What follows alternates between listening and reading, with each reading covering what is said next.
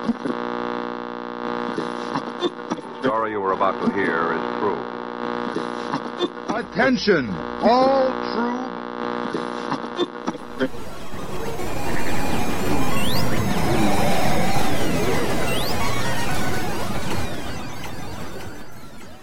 She's alive! Alive!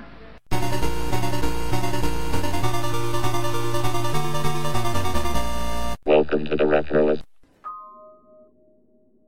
I've gotten into conversations with people who have never really lived through the high point of arcade culture, what it was like when video games first started coming out. And I don't think it's very difficult for people to understand that. All you have to do is take a screen away from a young person or a child and watch them completely melt down and freak out. That is exactly what it was like when arcades started showing up. Suddenly, it wasn't enough to go to the mall. We had to go to the mall with the arcade. We couldn't just go to get pizza. We had to get pizza at the place that had video games in it. Supermarkets, laundromats, wherever there was an arcade machine, that is exactly where I wanted to be. I would also look for arcade machines, and when I found them, nothing else mattered. My family took a trip to Florida. It was one of our first vacations that I remember. We saved up for 2 years to go. We stayed at a hotel with a built-in swimming pool, and it had a slide and a diving board, and I was so thrilled. I would swim in all day, and they had lights on at night, and I would swim all night. Then the next day, I was walking past a laundry room and found out that they had video games there as well, and I don't even know if I ever went in the pool again. I just kept trying to find quarters. It was new technology, and it was very exciting. One of the games that was actually at that hotel was Moon Patrol, a game that I am terrible at, but I pumped quarter after quarter into it because it was there and I thought I could get better. And I probably put $8 over the course of the time I was there into that game, and I don't think I got any better. Sad. But still, I have great memories around it, and the sound and look of arcade machines fills me with happiness because they remind me of better times. They remind me of this thrill. So even today, when I spot them, I can't help but smile. On today's show, I'd like to talk to you about Moon Patrol. We'll talk about the people who created the game. We'll talk about some gameplay, scoring. I'll try to touch on the technical aspects of the game, and we'll throw in a few surprises here and there. We have an info-packed episode ahead of us, so without further ado, let's start the show.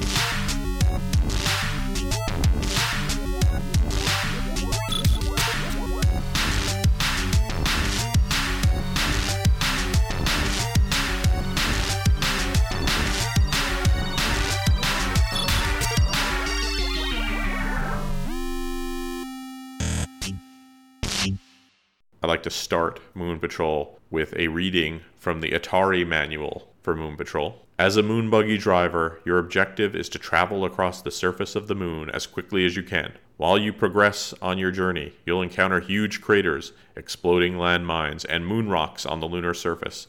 To make your journey even more challenging, your Moon Buggy comes under missile fire from alien UFOs, some of which can create even more craters. Push your joystick up to jump over craters, landmines, and other obstacles. Time your jumps carefully. Poorly timed jump will cause your Moon Buggy to crash. Push your joystick right to increase the speed of your Moon Buggy. Push the joystick left to slow it down. Press the red fire button to shoot your laser guns. When an enemy car appears from behind, use your jumping skill to jump over it, then blast it away when it's in front of you. When you encounter an enemy tank, jump over it and its bullets, or simply destroy it for maximum points. They actually had a couple of good ads when they released this game on Atari that would have made a really good comic book, and they're sort of in comic book form, where the Apollo astronauts land on the moon and the Moon Patrol is already there. I'll post some of those ads on the site and on Facebook. They're really kind of cool. Moon Patrol was released in 1982 by the Japanese company Irem. Hope I'm pronouncing that right. Odds are, I am not. It was licensed to Williams,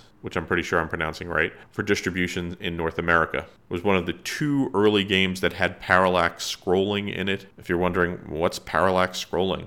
in parallax scrolling, which is also known as asymmetrical scrolling, the background and foreground terrain scroll at different rates, which gives the illusion of depth and adds an element of immersion. Irem is a video game developer and publisher, formerly maker of arcade games. Irem is probably best known for three games: Moon Patrol, Kung Fu Master, and R-Type. While those games were very popular in North America, Irem also had some hits in Japan. Arcade games like In the Hunt and Photo Boy for the PC engine. Irem is primarily focused on slot machine and pachinko games right now. And the people who had been working there at Irem in video games left the company to form a new company called Granzella in order to continue to make video games. Williams, which distributed the game in North America, got into the video game market in 1972 after seeing the success of Pong, and their first arcade game was called Paddleball. Williams' first big breakthrough game was 1980's Defender, which would influence many games. Really cool colors, the horizontal scrolling. In fact, they would make a sequel in 1981, Stargate. And while those were two great games, they also had maybe one of my favorite games, Joust, as well as Robotron and Sinistar. We'll return after these messages.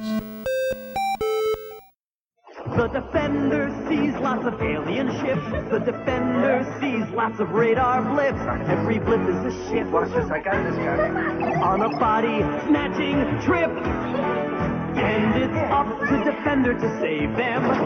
Defender, a great Atari game. Have you played Defender? It's the newest of the smash hit home video games that just keep coming. Only from Atari. She's better than me. Have you played Atari today? And now, back to the show. In 1983, Williams was working on a Laserdisc game because Dragon's Lair was huge, and it was a hybrid racing game called Star Rider, and they pumped a lot of money into that game. It's considered one of these great stories of hubris and investment in technology that just goes out of control. Moon Patrol was designed by Takashi Ishiyama. He started his career at Irem, worked on Kung Fu Master and Moon Patrol. He was also the co-director of the first Street Fighter game in 1987 when he worked at Capcom. If he did nothing else, one of his greatest claim to fame is that he created the special moves for Ryu, the Hadouken, which is a legendary video game thing and makes him fairly legendary as well. Hadouken! Gameplay, which you heard at the beginning of the show, is pretty simple. You take the role of a Luna City police officer. You're assigned to Sector 9, which is the toughest area of the galaxy. And you drive your Moon Buggy across the surface of the moon, going from left to right. You can't stop, but you can slow down. And you encounter craters and obstacles and enemies who try to kill you. You know a little bit about the gameplay of Moon Patrol. The game also has checkpoints. 26, which correspond to the letters of the English alphabet. As you move across those, 5 of those are major checkpoints that create a new stage with a new background and theme, and it'll often introduce something more difficult, and those are at E, J, O, T, and Z. There are lots of ways to score points in this game, but most of them have to do with how you either jump or shoot, and then there's also points for how much time you have left when you get to the next checkpoint. You get 100 points per second under the average time. So you both want to be fast at clearing the board, but not too fast that you miss anything that you might want to destroy. Jumping is just something you have to do, so that's incidentally going to score you points. Now, I'm not very good. I've been trying to play the game a lot for this show, mostly on MAME on my computer. And one thing I've tried to learn, and I've heard this is good, is when you're trying to hit those UFOs, which for me are very difficult, it helps to jump because you shrink the distance between you and the UFO, which makes it harder for the UFO, but it also makes it harder for you because then you got to time those two things. But if you do it enough, it starts to get a little easier. Learn the course and don't rush, because this game is almost completely about timing. So if you're going to get to the checkpoints way in the distance, you got to get good at figuring out, when do I shoot something? Will I have time to jump after that? If you could take your time playing the game and mastering that, I think you'll get a lot better.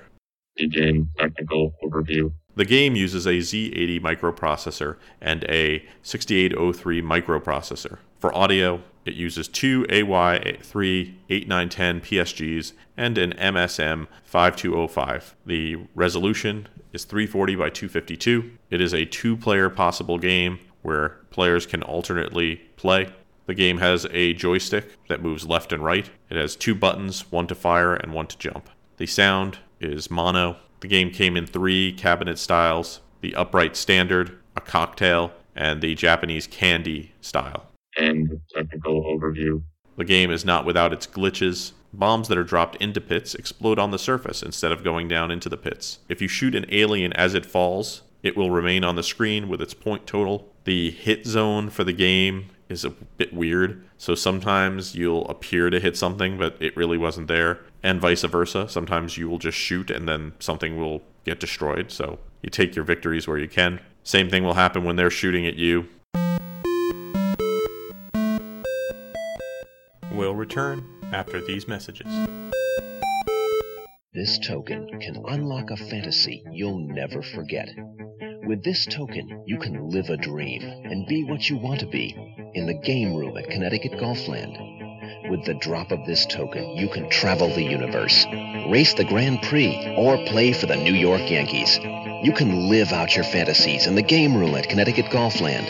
A cup of tokens can provide you with hours of fun and excitement. Live out your fantasies at Connecticut Golfland, Route 83, Vernon. And now, back to the show.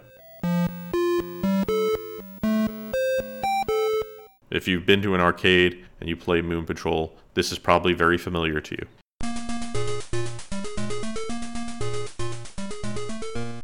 That is the music to Moon Patrol. Such good stuff. They released the Moon Patrol song as part of a soundtrack album in 1988 by Alpha Records. It was released mostly in Japan. Some people have posted bits of it online. There's some really cool music in it. Music from R-Type, Moon Patrol, Lode Runner, a couple other games. If you go to the arcade, Moon Patrol has a pretty good attract mode. And what makes it particularly unique is that it's its own unique course, which is actually different from the game that you will play. It's always the same, and it always ends, so we don't get to see the full course. But it's kind of cool that they built this beginner course just for the attract mode.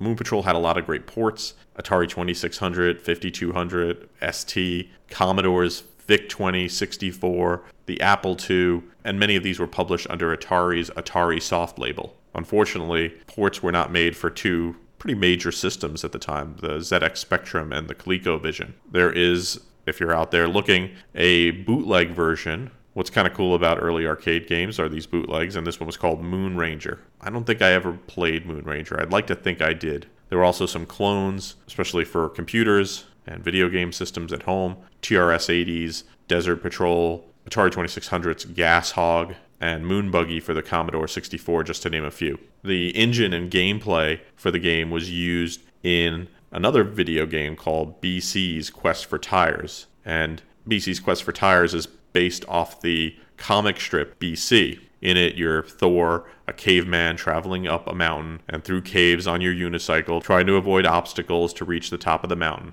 Now, this is odd because BC is a popular enough comic strip, but it has two video games associated with it. And the thing is, both of those video games are actually pretty good. Quest for Tires, it works. I mean, it's Moon Patrol. But then there's a second BC game, BC2 Grog's Revenge, which was put out by Sierra Online. And it's better than the Quest for Tires, which is a real surprise. And if you don't have original hardware, a Commodore, the Internet Archive has posted a lot of old video games. You can go over there and play it and check it out. It's surprisingly good.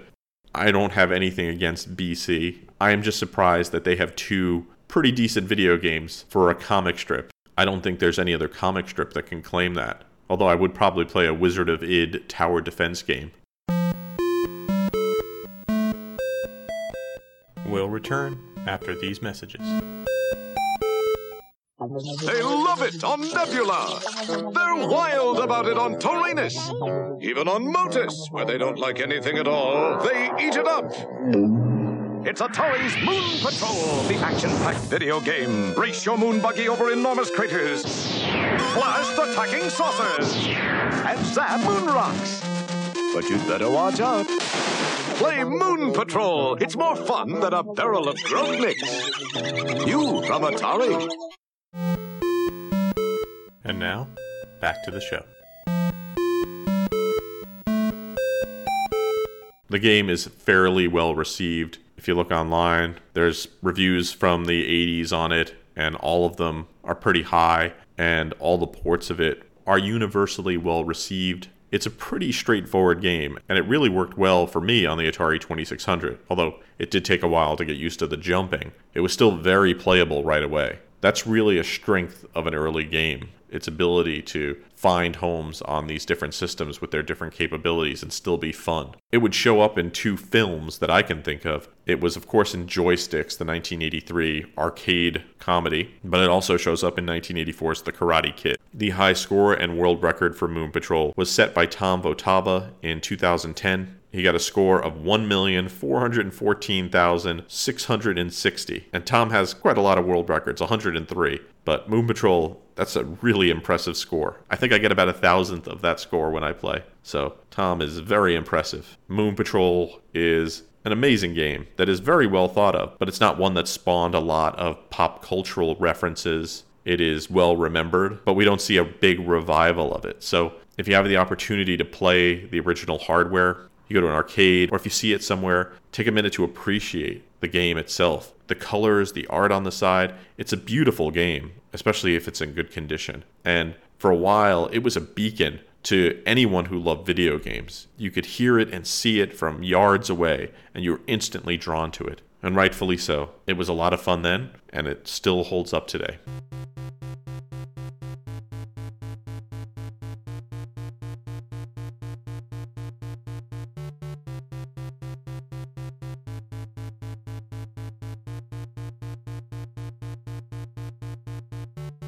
Thanks for listening to the show. For more retro fun, you can drop by the website at www.retroist.com. You can follow me on Facebook and Twitter. I'm at twitter.com/retroist and facebook.com/retroist.com. The music you hear on the show is by Peachy. If you have musical needs, you can email peachy at retroist.com. Thanks for listening to the show, and I hope you have a great weekend.